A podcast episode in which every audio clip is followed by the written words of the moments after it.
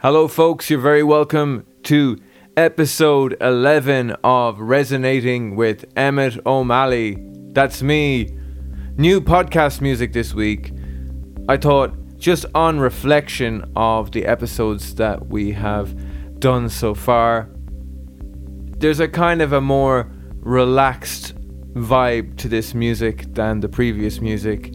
This is a little bit more of the tone of the podcast, I think. I think up till now it's been a little bit, hey, hey, welcome to the podcast. Whoa. Very um, kind of glitzy, space age kind of music.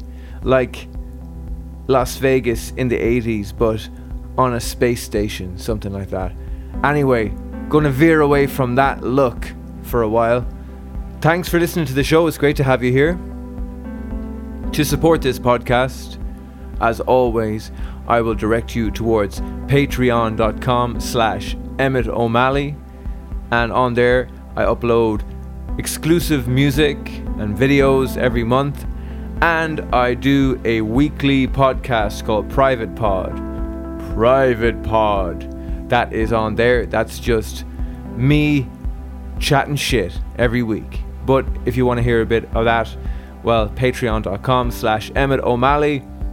Also, why not head over to YouTube, subscribe, youtube.com slash Emmett O'Malley Music, Instagram, Emmett O'Malley Music, Facebook, Emmett O'Malley Music. Shall I go on naming social media platforms? Maybe not. Let's leave it there. Apart from the digital world, I was out in the real physical world this weekend for the first time in a really long time doing a gig in front of human beings in a pub. And it was really nice really nice. Thank you wheelins of croydon and the lovely people that were there on saturday night. We had a really good time. There was a lot of I guess, joy in the room, you know. Everybody was pretending, I guess, in a, in a way that the pandemic was completely over. And like, I, I guess generally, probably a lot of the people there were vaccinated and all that kind of stuff. But generally speaking, there's a kind of a more of a sense of security, which feels a bit dangerous. Um, Hopefully, I will be alive next week. But things opened up and music is back. It was nice to play music in front of people and not see them kind of slowly disappearing off the screen like happens on Zoom gigs or Mary P has left. It's way more socially awkward to have to leave in person when I start playing in a pub and if Mary P gets up and leaves, then it just looks bad. It looks bad for everyone. It looks bad for Mary. Doesn't have any patience. Looks bad for me. Sound terrible. So whatever it is, this reality of playing music in front of others, it's it's more socially considerate. Let's just say. Nicky Larkin writer, director, is on the podcast today. We had a lovely chat. Nicky's work is fantastic. You can go to nickylarkinfilm.com. There is links below on the bio. You can go there to his website. There is a trailer there also for Abomination, an incredible documentary that he made, and also a link to his Instagram. But a great writer director, lives in Belfast from Birr in County Offaly, but he's been making some really powerful stuff over the last few years. So go check out his stuff. So here it is, my chat with the lovely Nicky Larkin.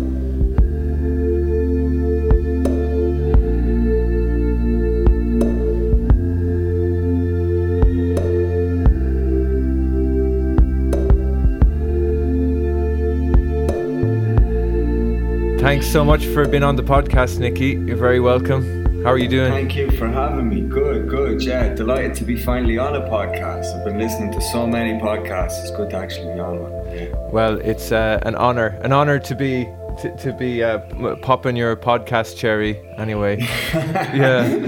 So yeah, I've been watching watching your work the last the last week or so, and I absolutely love what you've made. I love the the films that you've been making. Uh, maybe I'll ask you first about Abomination. Uh, yeah. Just an incredible documentary and uh, also captured like a social movement. He captured what was going on at the time. Uh, yeah, tell me a bit about that one. It's uh, actually just and maybe just describe what it's about too, so people will have yeah. an insight. Um, well, there's this radical theatre company in Belfast that I'm kind of loosely associated with called the Belfast Ensemble, um, created by this genius composer by the name of composer, theatre maker, director, writer, just a, a, a man of many talents called Conor Mitchell. And uh, they did what they described as the world's first ever documentary opera uh, in late 2019, where they took all of the homophobic statements said by the DUP over the last 30, 40 years and put them to music and used the DUP's words as basically the lyrics of the, the opera. Um, and so that in itself is is a mad a mad idea and very worthy of documentation. But then by pure fluke, this all landed at the the same time as the marriage equality legislation was being passed in Northern Ireland. And Northern Ireland was the only part of the UK and Ireland, and I think the whole of Europe, where marriage equality still wasn't a thing.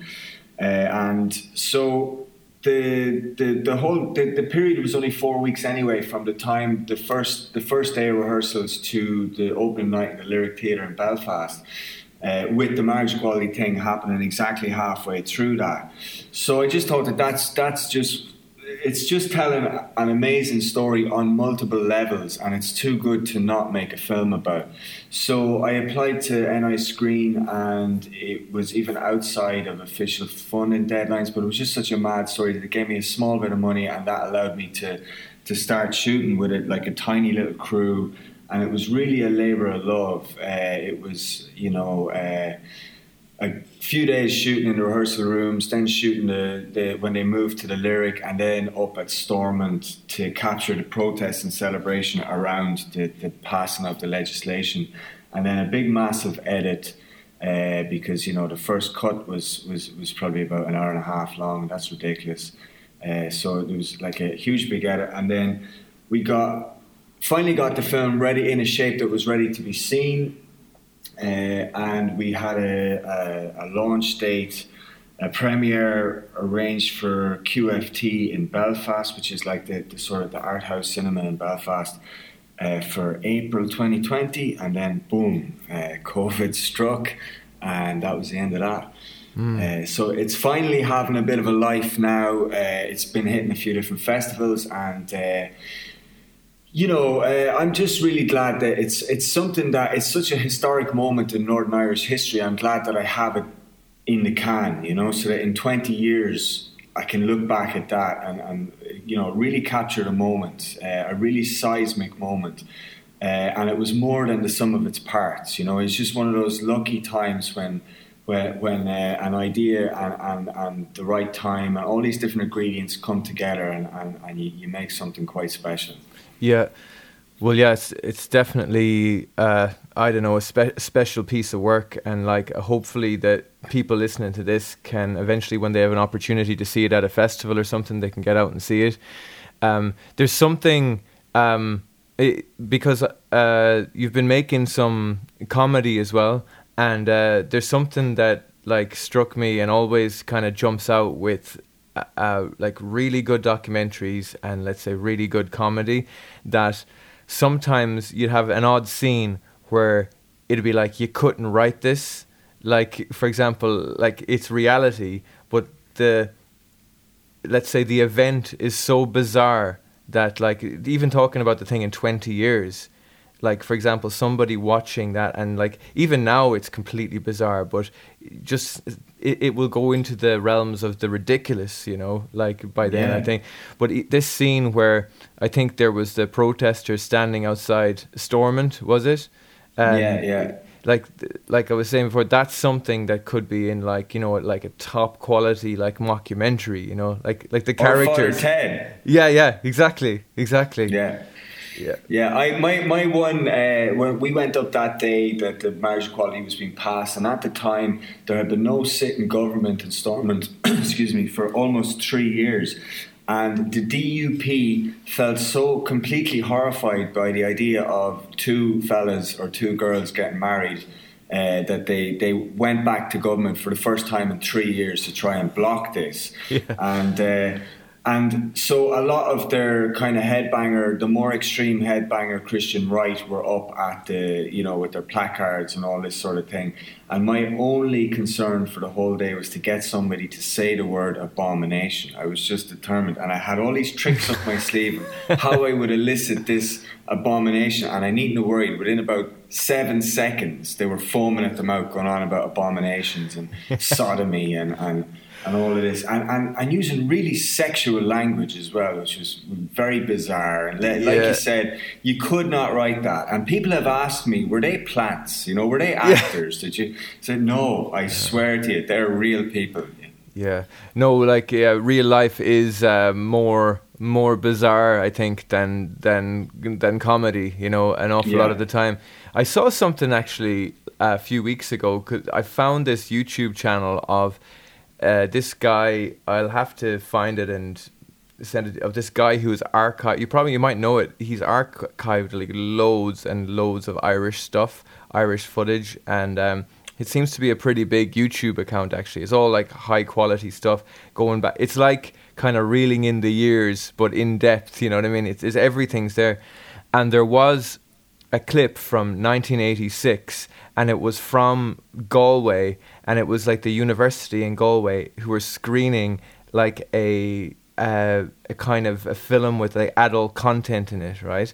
And all the the local kind of uh, let's say full on like like Headbangers. yeah yeah came down and they're all outside the the gates of the university and in this case the film did not get screened you know like it, like Oh the, my God. the- uh, but the the the rate of change in in uh, Ireland with this stuff is uh, is unbelievable because like that's 1986 like that's within my lifetime I would have been like you know 4 or something. And I grew up in Galway. And some of it is y- you see you see a little bit of that around still but some of it is unrecognizable. Like you know? Yeah. and there's a there's a certain trauma to it. Like you know i think i think there there's been a a kind of national trauma you know or something you know with with the church or something i i, I don't know yeah. I, I don't think any other society has changed so radically in such a short space of time as uh, when I say Ireland, I mean the south, because not not the north. Uh, but you know, if you consider that in 1993 homosexual acts were were illegal, and then in 2015 we became the first country in the world to vote for marriage equality. You know, to, to, to actually have a have a referendum and introduce it that way. And in that short space of time, the society has changed so drastically. And really, the main thing that happened was we got rid of the church. Uh, and and we kind of because I don't think Irish people are naturally conservative. Look at the way we drink, you know. Look at the way we party, and look at the Celtic Tiger. Look, everyone going off buying holiday homes in Bulgaria without even seeing them, and and you know just all this madness that is not really co- the actions of conservative people, you know. But I think we, we were it was foisted upon us for such a long time with this guilt and shame and cancel culture. Like the the I was reading um, an article yesterday with uh, it- with Sinead O'Connor. I'm always banging on about Sinead O'Connor these days. I love but Sinead I think O'Connor. that yeah, but she was the article was saying that uh, she was the first victim of cancel culture in 1993 or 92 or whatever when she ripped up that picture of the Pope on Saturday Night Live mm. and the whole of America went mad and it sort of ended her career or at least that part of her career and th- this sort of um, this we're sort of getting onto a different topic now but but but this uh, this is very familiar. Like this, the thing you were saying about the the, the film in Galway in the eighties and people protesting it, and even say the likes of uh, Monty Python and the Life of Brian, which was banned in Ireland. You know, and now we're starting to see all this again. But you know, this same sort of sensorial. Uh, uh, moral panic and outrage, but reframed in a, in a totally different way. But it's yeah. it's it's shockingly familiar, and I think the problem is that the the. Uh, the the people who are at the forefront of it are just slightly too young to remember it from the first time around. Right. Yeah. You know, um, I hear you. I hear you completely there. And there's something about a kind of uh, let's say um, I'll jump up to the can- cancel culture in a second just through this, but there is something about the um, the kind of tragedy of how let's say let's say the impact of that kind of let's say like really like hard nosed kind of religious kind of idea the impact on, of that on people being able to explore really kind of um, basic and simple things like spirituality let's say in a in a kind of without being like associated with like some kind of regime or some kind of institution or like I find that quite tragic because of like how much that can help people like even just uh, ideas of like you know in the last let's say you know whatever 15 years or so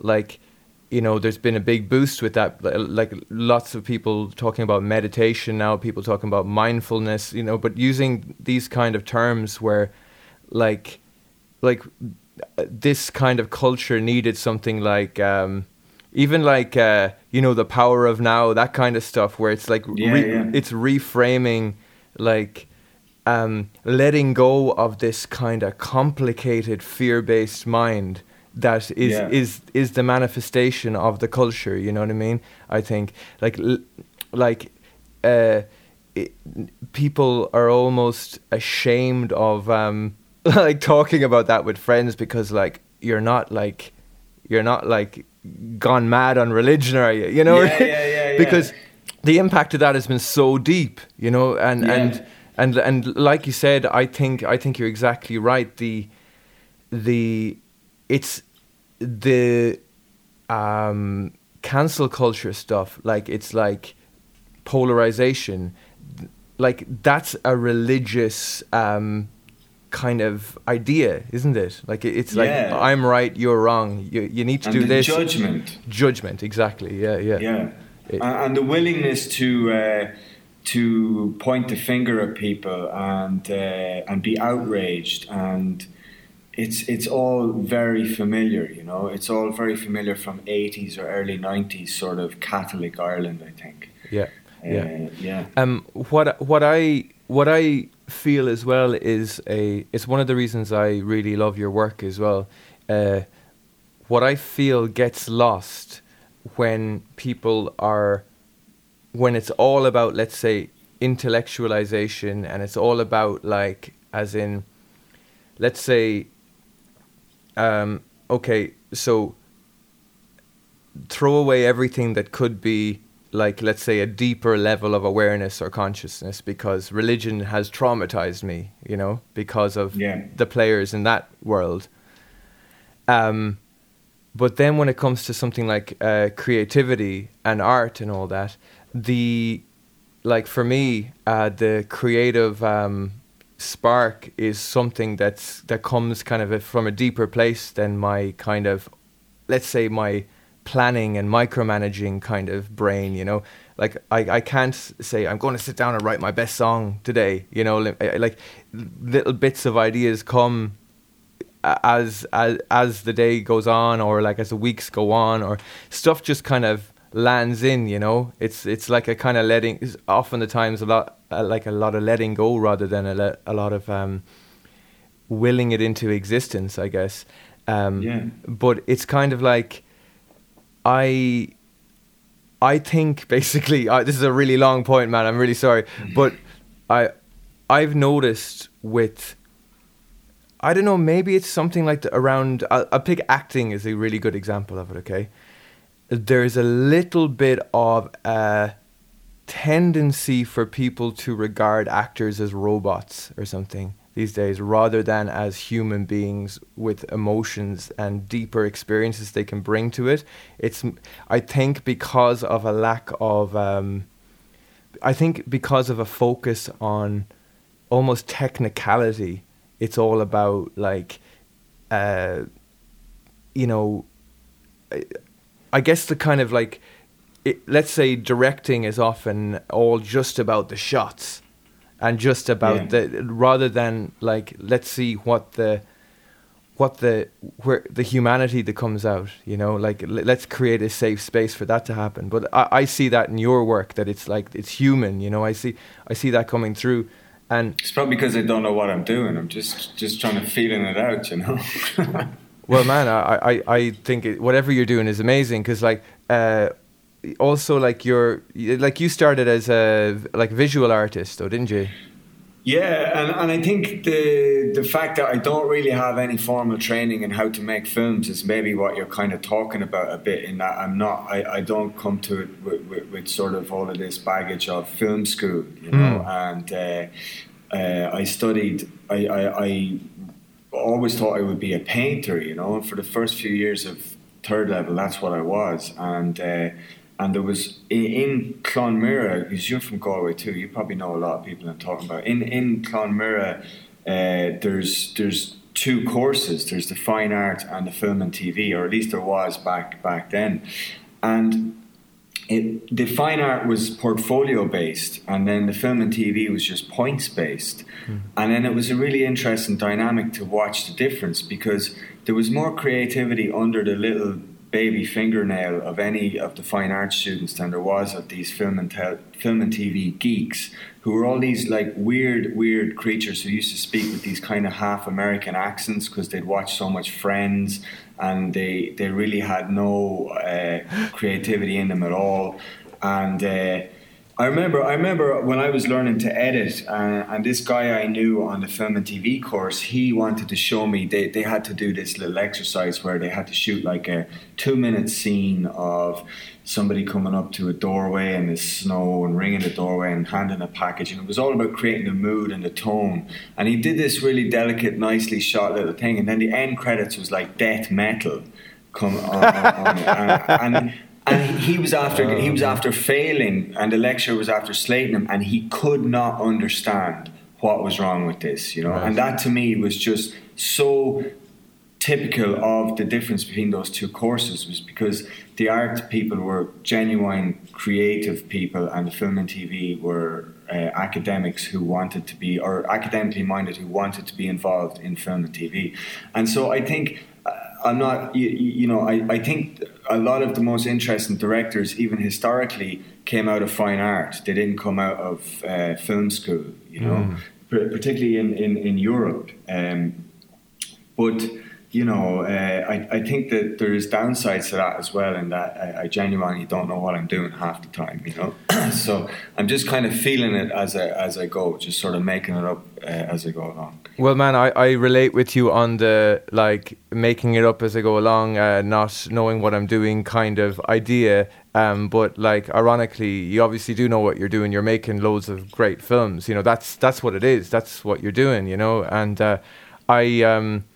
like I've uh, you know made made a bunch of shorts as well over the years and things like that. I haven't done it for a little while now, but it's like um, I've I came in from I did a I actually did a, uh kind of part time course for a few months up in uh, Cluain Mhuire. It was like around uh, like it was every weekend for a couple of months at the end of 2015, and then I then I went and kind of made a short after that. But from there on, it was all just me trying to make stuff, and. Uh, it was like the learning experience right there. It was like just thr being thrown in.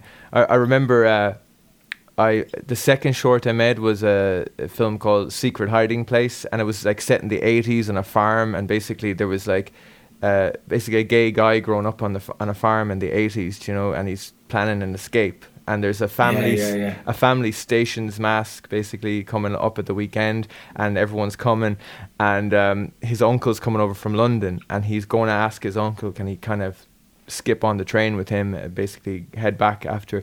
But basically, the uh, I remember the first day of that shoot, and uh, the first scene was like the scene where there was like the station's mass, you know, and there's all, all these extras arriving in all these 80s clothes and stuff. And it was, I filmed it at my parents' house, and like, I was like next door and I was just getting some bits and pieces and, uh, you know, and I basically I was actually playing like the lead character as well. I wasn't initially going to do it, but like the actor pulled out, you know, a week before, and I was actually playing the lead as well.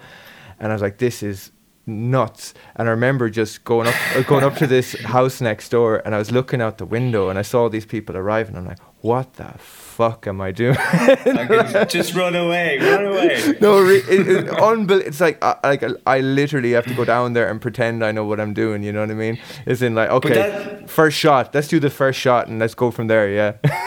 yeah, I, I- I completely identify with that, and I, I, what I have learned is that directing is just one big confidence trick. It's just you have to pretend that you know what's going on and you're completely in control, and then everybody else will be relaxed. If mm-hmm. you're flapping about the place like a gormless eejit, the whole thing is even if that's the way you feel inside, you have to present this sort of demeanor of I know exactly what I'm doing here because that's all that matters because everybody else knows what they're doing. All mm-hmm. these guys do this every day of the week, you know. Everyone in the sound department and camera and gaffer and all these people make up. This is their their you know they, they do this all the time. Whereas when you're directing something, you're you're not going to actually be on set very often, you know. So Yeah. you have to pretend what you know what you're doing, and then they all know what they're doing anyway, and then it all works out. it's a funny balance as well because like the awareness of like I'm just gotta make this happen. I just gotta. Um, uh, what I always focused on was like, well, like I I'm like I'm big into like you know actors acting and performance. So i was like if i can just try to make a space where that happens that that's something i can focus on you know? And um uh but there was like a I, I was working with a comedian uh, once, like you know, not so long after that time, and uh, uh, you know, like directing a piece that we were we were doing, and he was acting in it, and uh, I was like, still this this thing where I'm like like you know by the seat of my pants and everything, and he literally said to me before the shoot, uh, "Do we really need a director?" Uh, like well, like, and I, and, I, and this is a classic comedian shit, you know, because I, I I've Yeah, been a yeah. comedian myself, and it's like this, it's like complete another like, uh, like can't I uh, direct Yeah, everything yeah. like everything else in my life, and it's like I'm like you do need, and he goes like, well, but you're just trying to boss people around, basically. That's uh, that. That was basically the, so. It speaking of like polarization, if this was a social media thing, one gang would be like like oh the fucking directors they're just like bossy pricks they're just acting out in the world you know what i mean? And the other side is like i, I don't know like um you know oh like what what what would the world be without that genius? You know, you know what i mean? Yeah, like, yeah, yeah, yeah, yeah. And and the reality is somewhere in the middle, as always. yeah yeah exactly. Yeah. Um I Yeah. found that as well though with, with actors in my limited experience. It's all about like just letting them go at it, you know, letting them letting them do their thing, you know, and uh, and knowing when to sort of stand back and just just let them, you know, let them let them do it. Uh, yeah, it's it's it's interesting. I, I would never I would never try and you know because I don't feel like I know anything about acting, you know, but I know what I want. You know, I- I, think I have a good instinct for comedy, you know, and and I kind of know how to make it funnier. But in terms of developing these characters, I'm really interested in how actors do that, and and you know the rehearsal process and and their own sort of process is fascinating, and it's fascinating to watch even when you're supposed to be directing it. But sometimes you just need to just know when to step step back a little bit and, yeah yeah and let them go for it. Yeah, the uh, the chemistry that can happen between people can be almost like all you need sometimes as well. You know, yeah, yeah. thinking about like we've spoken a few times about like Father Ted. I know you're just this like you know you were absolutely like a massive fan of that Obsessed. as well. Yeah, Yeah. and likewise, you know, and uh, there's something about the magic there of like even the combination of those people that were on that set like do you know what i mean like if you changed one of them out you know maybe some of the minor ones that would have worked fine but generally speaking it's like a balancing act isn't it just Yeah, yeah, yeah, yeah. It, it's uh, yeah. I actually was talking to somebody who was uh, working on Father Ted, uh, an, an actor, uh, and he's. I, I was very curious to, to know. Did you know how big this was going to be? Did you have any idea? And I won't say who it was, but this particular actor, he says, to be honest, I didn't really get it. I was just sort of, he was only in for a day, you know, and he was looking around going, this is a bit fucking mad, you know? Yeah. Uh, Yeah. and, and, and lo and behold, 25 years later, it's still on the TV every week, you know? Yeah, yeah. No, it's it's something else, man. It's it's a classic, like, and uh, so th- that seed was sown when uh, you, you were younger, and like, uh, did you always want to kind of move into some comedy stuff? Because uh, just to give people a bit of an insight, um, Nicky uh, recently made a like a great comedy short, um, gone viral.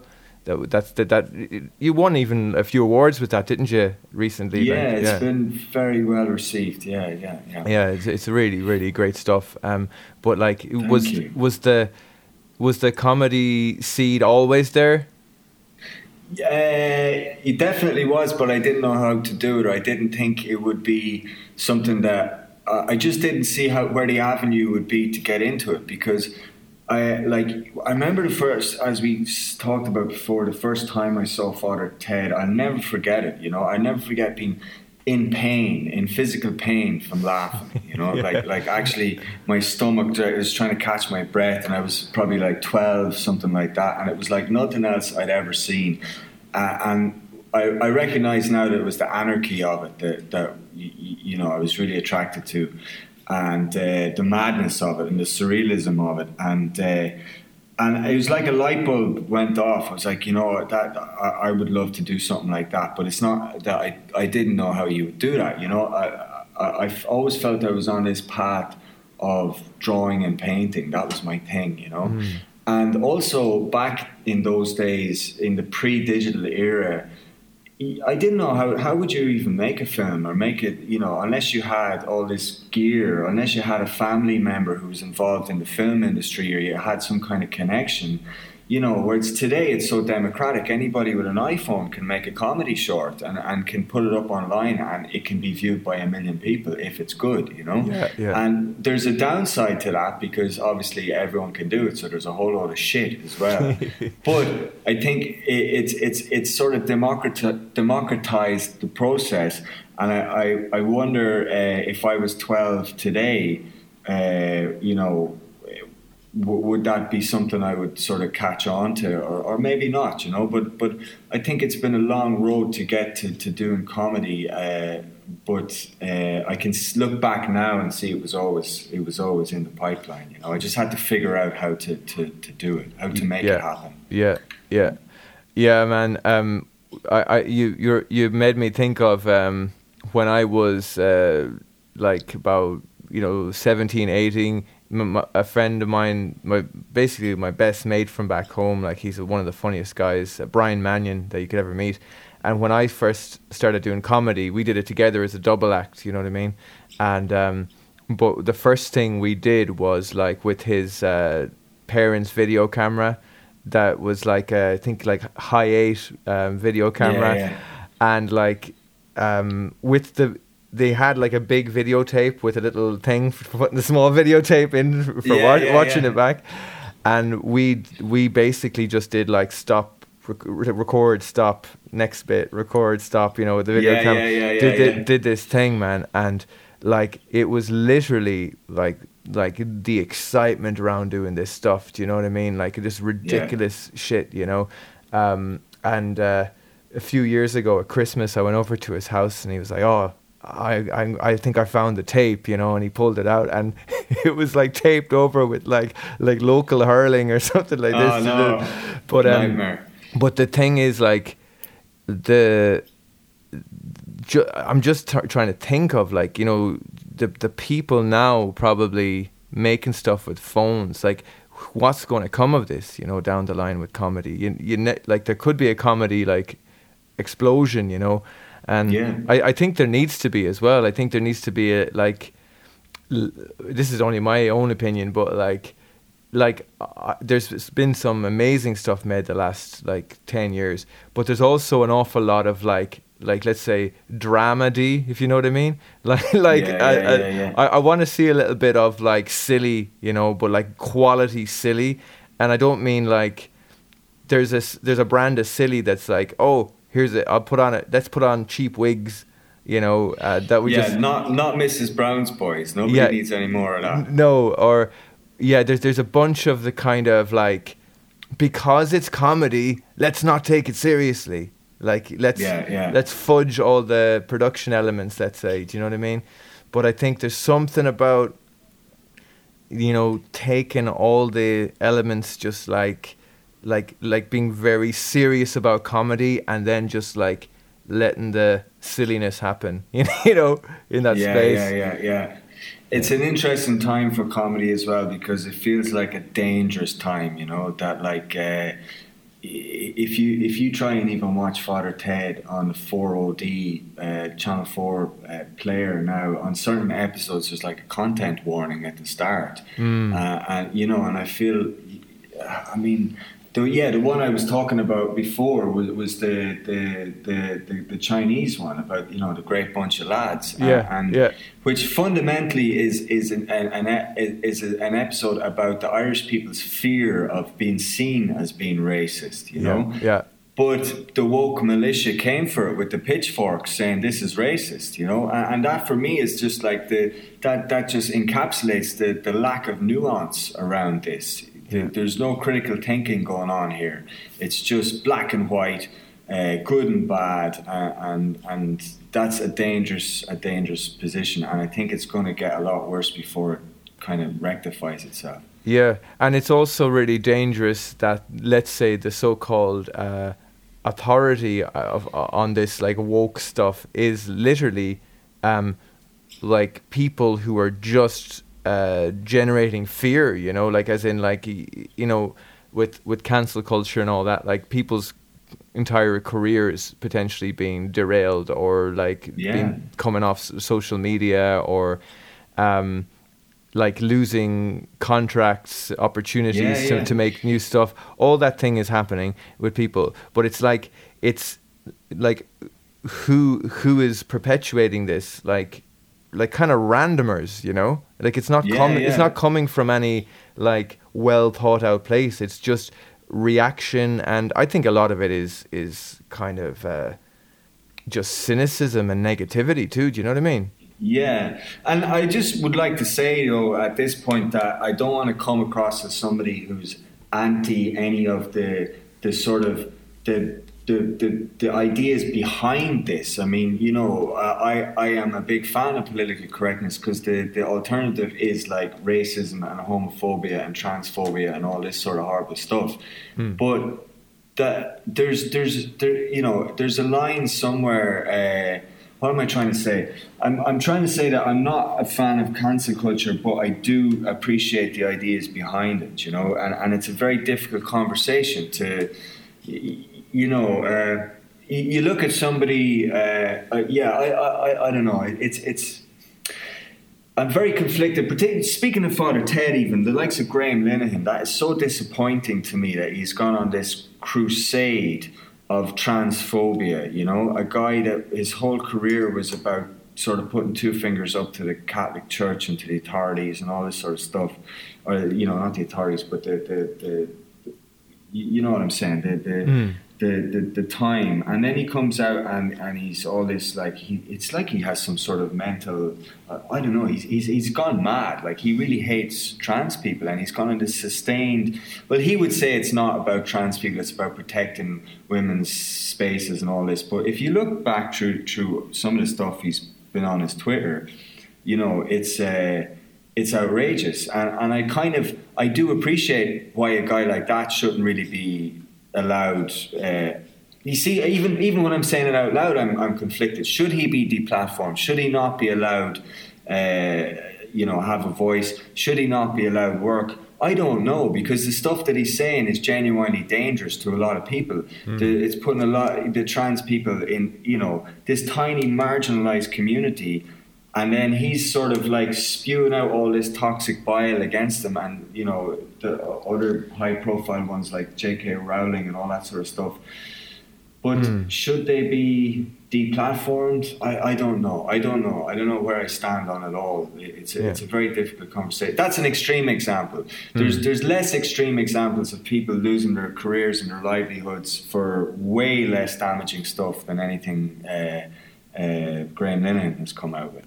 Yeah, yeah, sure. I, I, I hear you. And like, it, it, it feels like what's missing is just. Uh, lack of um, conversation, and then there's yeah. this, this there's this whole thing where like oh, but there is conversation because it's Twitter or whatever. But I, I I I feel like this is just my own opinion, but I feel like apart from all the the the great things that have come from like social media, especially Twitter, like as in people around the world who haven't had a voice or able to, you know, express themselves and all that.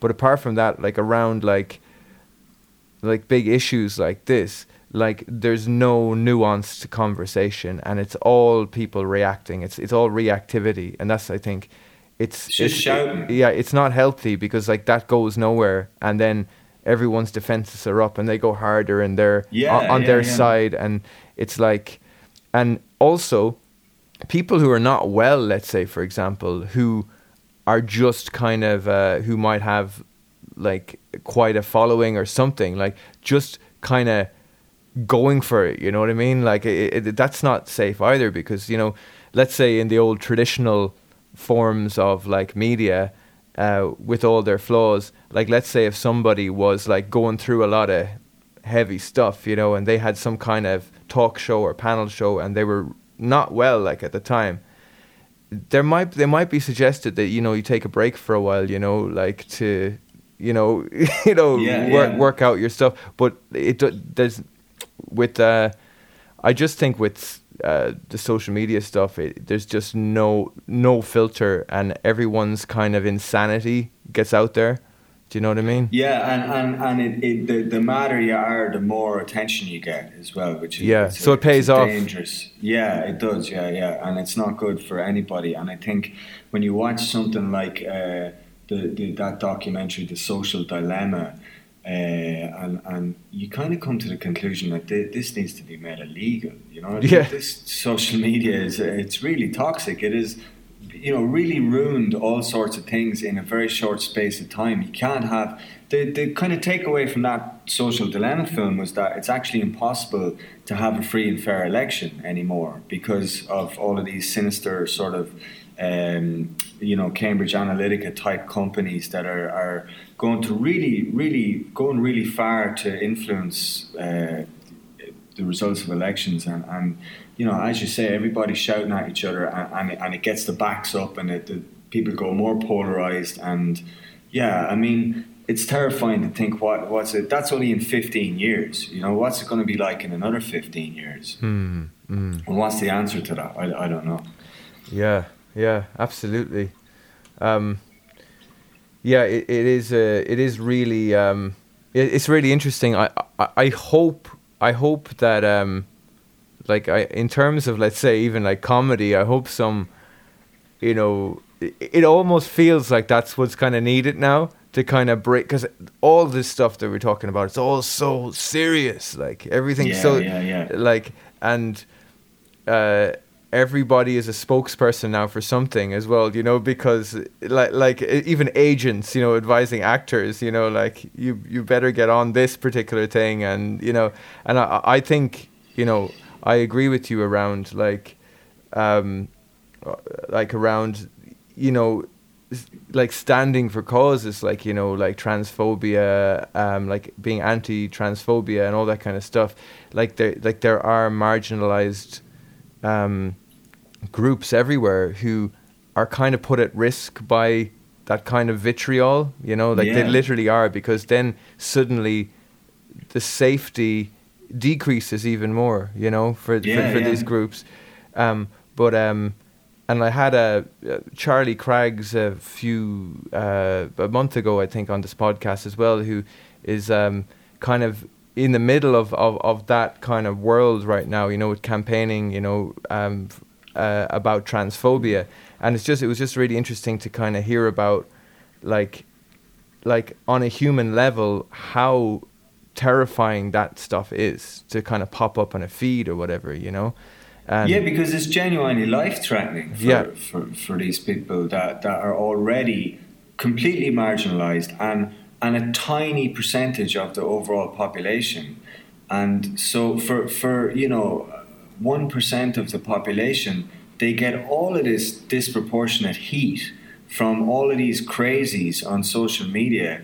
And uh, but again, it's history repeating itself. It's like the the homophobia of the '80s is now is is like transphobia is is a new thing, and we need to be on the right side of history with this. You know, we, we want to in in ten or twenty years' time, we want to be able to kind of say, you know. Uh, yeah, just be on the right side of history, and, and, and when it's all completely normalized, we want to be able to look back and say we behaved in the right way around this. We weren't, uh, you, you know, we weren't the same bigots that were around in the '80s. Uh, you know, it's just it's just history going in cycles. Yeah, exactly. And inevitably, it's going to be messy, and it's going to be like uh, it's kind of like looking back. It's like, how can I like be of kind of difference going forward? You know, like I think it's always going to be like that. You know, the people after our generation too might look at this particular period in time and go like, "What the fuck was that?" you know, Yeah, yeah, yeah, yeah. like yeah, it's. it's I, I think it's, on. it's it's sort of correcting itself as well. There's like uh, we went through this period of real bigotry for a long time that anyone who was different was was targeted, and maybe all of this cancel culture is just this sort of like the, the correctional period, and, and then it will level off and we'll all be friends. But I mean that's that's a sort of optimistic uh, outlook. Well, you know, I, I, I like I like that outlook. Like I um, I, I think it's the only outlook because when you think about it, um, believing that things are going to just um, implode and that we're all going to just end up killing each other is is just like completely um, useless, you know, as well. Yeah, yeah. Um, yeah. Um, I was going to ask you as well. Um, uh, how how does it feel? Um, like when you did gone viral, how how did it feel? First of all, making something in lockdown. Like, what was that experience like? And also, um, what's it like um, working in Belfast and like you know, kind of treading the the political like backdrop as well, you know, through the work because it's always going to be there, you know. Yeah, Uh, uh, yeah. Um, I, I think that the perception people have of Northern Ireland who are not living in Northern Ireland is really outdated. And I myself was of a similar sort of uh, problem when I came up here first. Um, I was only talking to someone about this over the weekend. Uh, uh, we were sitting having coffee on the Ormeau Road, and there's like a big uh, Union Jack flag hanging from a lamppost, and it's really quite a. Uh, that section of the Ormeau Road is, is just hipsters, you know, just like you know uh, sourdough bread and and uh, you know avocado toast, but there happened to be Sourdough Union Jack- bastards. yeah, yeah, yeah, yeah. Get them out. There happened to be like a, a, a, Union Jack flag hanging from the lamppost, and we are just remarking about how we don't really even see it anymore, you know. And I remember, and I was talking about the first night that I arrived in Belfast in June 2014, and we, were- I was living just around the corner from that place. And I went out to go to the little Tesco Express on the street and I saw those Union Jacks and I remember the fear and the panic and going, Jesus, I can't let them hear my accent, you know? And this, because I had this ridiculous southerner sort of idea about uh, what Belfast was, which was all based on growing up during the Troubles and the nine o'clock news every night was something horrible happening in Belfast. And then after a little while, and for the first sort of six months in Belfast, you're hyper aware of this. You know, you're you're sort of like you're always looking out for these little uh, little markers, whether it's GAA jerseys or, or or you know Rangers jerseys or whatever, and then you just stop noticing it, and and nobody really talks about it. You, you might read about little bits and pieces on the news. It's not. It's just not a thing. It's not part of life. For in my experience up here, anyway. Mm. Um, you know, and, and I think uh, that's why it's very important to make content, whether that be you know comedy or documentary or whatever, that is about Northern Ireland but isn't about the Troubles because I think we've had it up to our necks with, with like stuff that's about the Troubles, mm. and I think it's time to tell other stories from Northern Ireland because there's so much more happening here. And yeah, like you say, it's always a little thing in the background, but it doesn't have to be the center of, of the conversation. Yeah. Um, and I love that. I think I think that as well. The amount of people when I go home, like well, not that during the COVID, but I remember like you go back to Borough Christmas time and you'd be chatting to your friends or whatever, and the amount of them that will never have been to Belfast, and they'll have been to Bangkok and Brisbane and you know wherever. Buenos Aires. I'm trying to think of other bees frantically, but then they'll, they'll never have been to, to Belfast, and and so we still have this like psychological hard border on Northern Ireland as Southerners, uh, and I think if we just came up here a bit more, we'd realise that it's it's just the same, really. I mean, there might be different colour flags in certain areas and all, and it all gets a bit mental in July for a little while. Hmm. But apart from that, I mean, it's really it's really moved on massively in I remember I came up here in 2005 for an interview for an art college thing. I was going to do an MA up here. And even then it was a much grimmer city. Like the the, the, the amount of development and the amount really it's just full of hipsters. If you walk around the city centre and you know uh, the, the cathedral quarter it's just like like hipster beards and, and, fancy coffees everywhere. You know, the hipsters are the unifiers all around the world. They bring us yeah, all together. Yeah. They, they, they are what makes me um, remember that I'm a human being. You know that we're we're all the same. You know, there's hipsters in every corner of the world. You got yeah, the you got the Italian hipsters. You got the East London hipsters. There's one one more thing I, I wanna wanna open up or ask you about. Um, nowhere in Ireland more will you find uh, polarization when it comes to uh, the man himself, Bono. And uh, yeah. I read I read your article. Uh, was that the Irish Times that was published in uh, Sunday Indo Sunday Independent? Yeah, yeah. yeah. Um, yeah it's, it's really interesting. Uh, I um, I just thought I'd touch on it because uh, just the references in the conversations we've had recently about uh, U2 and the Ireland thing. I always found it really fascinating. You know, I thought it was interesting that you you had a kind of keen interest as well. Yeah. Yeah. Yeah. Um, yeah. I think uh, it's it's like a secret in, in certain quarters like we talked about it's almost like uncool to say you like U2 there's this sort of snobbery about it. in ireland only yeah, and then yeah. everywhere else they're complete the legends that they they actually are you know mm. uh, and uh, yeah, it's a very interesting thing. It's a, it's the Irish begrudgery. Uh, you know, it, it it this this whole thing. If if anyone sticks their head up too far, we need to chop it off immediately. Yeah. Uh, and I think that that is in all elements of, of Irish life. And, and I think it'd be interesting to see is, is that it, will the new generation be afflicted by that? And I don't think they will because social media is all about who can stick their head up above the water yeah. the highest. Yeah, know? that's really interesting. But yeah. it's, it's this old thing from our, I, I hate going on about our generation because it sounds like we're fucking ancient. But we're like, only in our early sixties. We're not too bad. Yeah, yeah, yeah. yeah. but like you know, when, when you were in, in, secondary school, all you wanted to do was to be the same as everyone else. You know, the worst thing you could be was was stand out too much. You know, yeah. and I think it's it's an extension of that. This fella going around the place speaking at summits and, and, and being an expert on everything and, and really sticking his head up out there when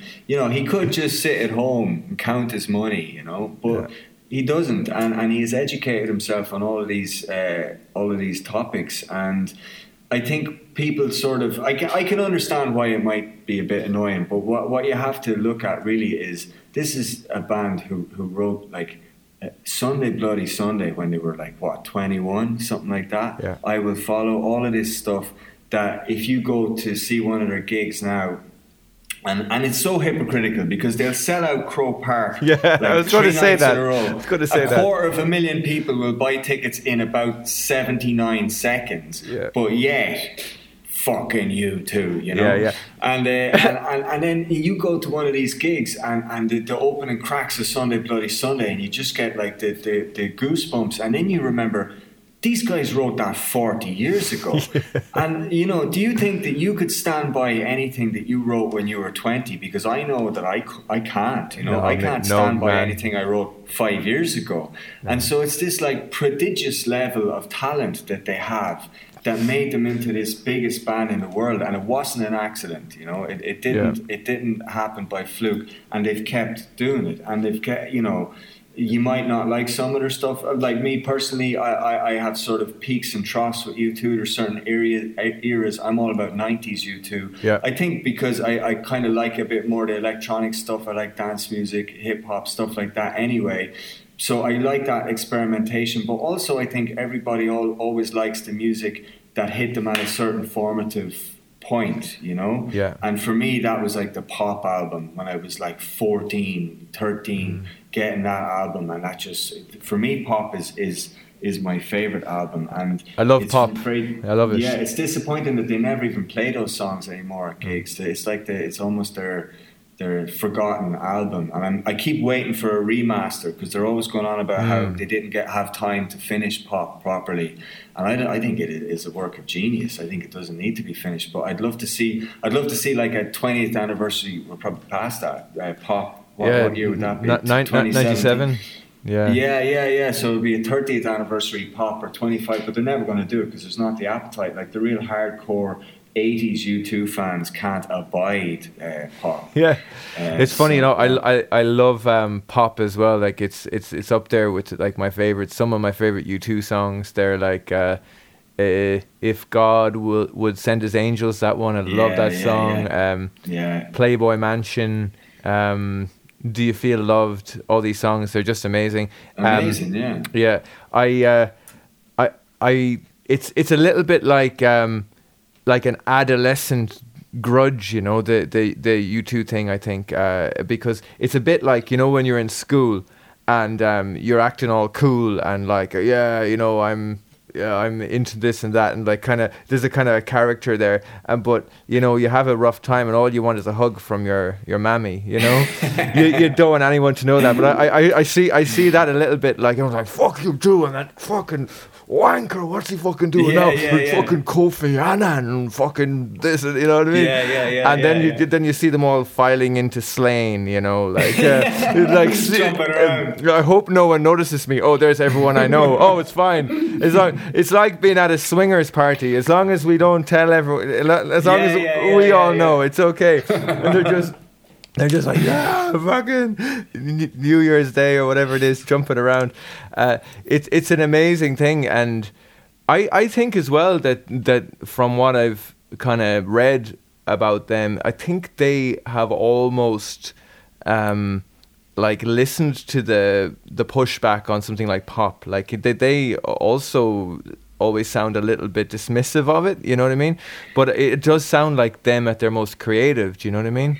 Yeah, but but I yeah same same as that. I, I read a, a few things about that where they they had to cancel gigs in like America, you know, in, in certain cities in the Midwest of America because they didn't sell enough tickets during the Pop Mart tour, and this really shook them to the core. And they says, wow, you know, uh, and and then they went back to the different direction, and, and then the next album after that, All That You Can't Leave Behind, is really quite back to sort of.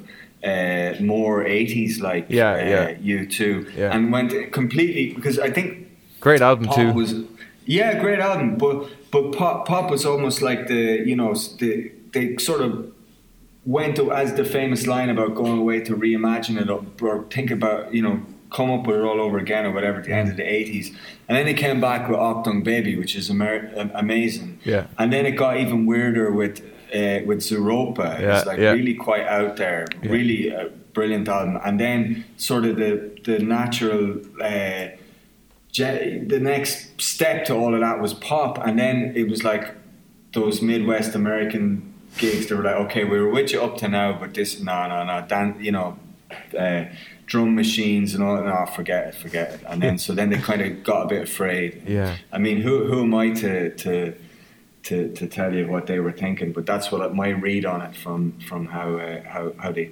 pivoted again yeah. after pop again, it's the kind of thing that in 20 years' time, it'll be like looking back at that whole thing, it'll be like, you know, what actually was that, you know, and what actually was the reaction to it, you know what I mean?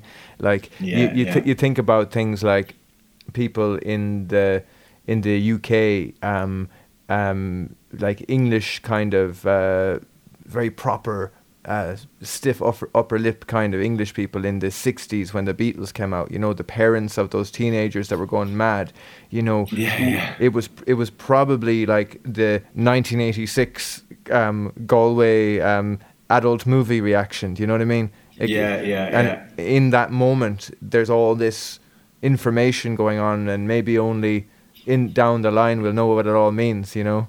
Yeah, yeah, yeah, yeah. It's funny, but it's it's an album that I keep going back to pop. You know, I, I every few years I would go back and listen to it. Oh, and it's another I listen to it all the way through, and that's something that I think we've lost as well with like Spotify and streaming. Is that albums the, the idea of an album? You know, the idea of getting into an album for giving it an hour and getting into this really, and you can you know this this experience of the the the, the this sort of cohesive group of songs all together that that uh, a feeling that you get from an album. And I wonder has that kind of to a certain degree that that's not the way it is anymore where people mm. are just it's you know it's individual songs for for streaming. Yeah yeah. Uh, yeah the the ritual of that is like gets a bit lost in even the thing of like oh I want that album. And like oh, like you know, okay, when will I be able to afford to go and buy it? Like, oh, like yeah. you know, two and weeks, when, when and then going to the shop, you know, and seeing it, and oh, we you used know. to get the bus. We used to have to get the bus from Birr to Tullamore because there was no music shop in Birr, and so on a Friday we used to get out of school at quarter to two, and I remember so clearly when All That You Leave Behind was coming out, and I was probably in fifth year. And on the Friday that it was released, a couple of us got the bus for half an hour from Birr over to Tullamore to buy an album for like 20 quid. and then, like, got the bus back, still hadn't listened to it, got the bus back, and then finally was able to listen to it when we got home. It's like, oh my God, has anything changed so much? Uh, you, you, know, the, the, yeah. the, the, the, the, the, preciousness that you had around these CDs when you, didn't think twice about spending 20 quid on it. Yeah. Imagine spending 20 quid on it. I know. On a, and that must be heartbreaking for you in particular as, as a musician.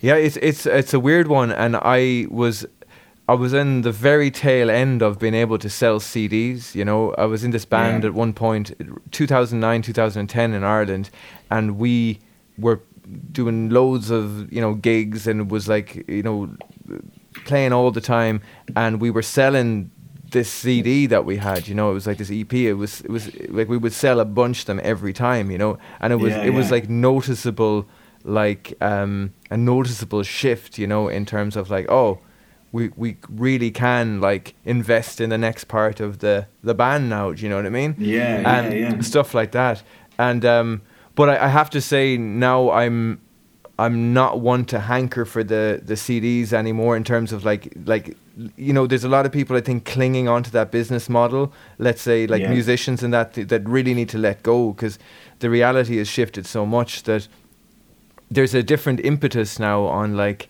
people basically building as large an audience as they can do you know what I mean uh, like uh, and then that's where they can actually start to make some money then even you know but it's like yeah. um, it's it's a it's a new world but I I noticed at one point where I actually did my first gig in uh, a year like last uh, on Saturday there actually um, nice in, How was in that? A, it was it was really great but it was really weird it was in a in a packed full of people and uh, I was like I haven't been around this many people in so long do you know what I mean yeah, and uh, yeah uh, and like I had been vaccinated recently, so it's like not really. It feels okay to do it, but yeah. it's really weird as well.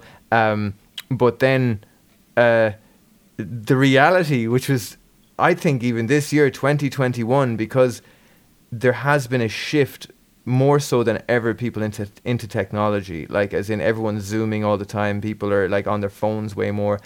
And it was the first gig in the longest time where I was like well the first gig ever where it's like there's no point in bringing CDs like the first time like because there would always be one or two people who would buy one but i just kind of made it like that is not worth packing them in and bringing them now. It's that's over. Yeah, it's yeah. officially over. yeah, like i can like pulp them like alan partridge with his book you know? Yeah. And, and and like new laptops and computers don't even have uh, CD no or DVD no they don't. It- players it- on it's- them anymore. yeah it, it's definitely seems to be just done now you know? Yeah, and yeah. and it's it's uh, yeah it's just bizarre just noticing that it's like the awareness that like there's no fucking way and they're going to Yeah, look yeah, yeah. ridiculous there it's like it's like it'd be like setting up Who's like this guy with like- CDs? yeah, yeah. be like setting up a stall with like tapes, you know. Uh, I had a, I was, I played at a wedding once, and a good friend of mine's uncle uh, said to her, he was like, "Yes, your man's fucking great, isn't he? Do you think he has any tapes?" so it's the best, the best reaction ever to my music. But um, man, look, it's it's it's been brilliant talking to you, man. Um, thanks so much for being on the podcast and for Oh, like thanks for having me. and hopefully we can do it again down the line. Maybe I'll have like you know th- we'll go into double figures with our listeners, you know, before long. But uh, but yeah, uh, you never know. In, in about 15 years, people will be calling back through these to find something they can cancel us for. yeah, yeah. Oh, per- perfect, perfect. You're on the right Yeah, episode. yeah. You found it. okay, man. Thanks so much. Yeah, brilliant. Thanks Well, there you go. What a cool chat for episode 11 of Resonating with Emmett O'Malley. It was lovely to have you here. To support this podcast, remember go to patreon.com slash Emmett O'Malley. Have a great week, folks. I will talk to you next Tuesday. Bye bye.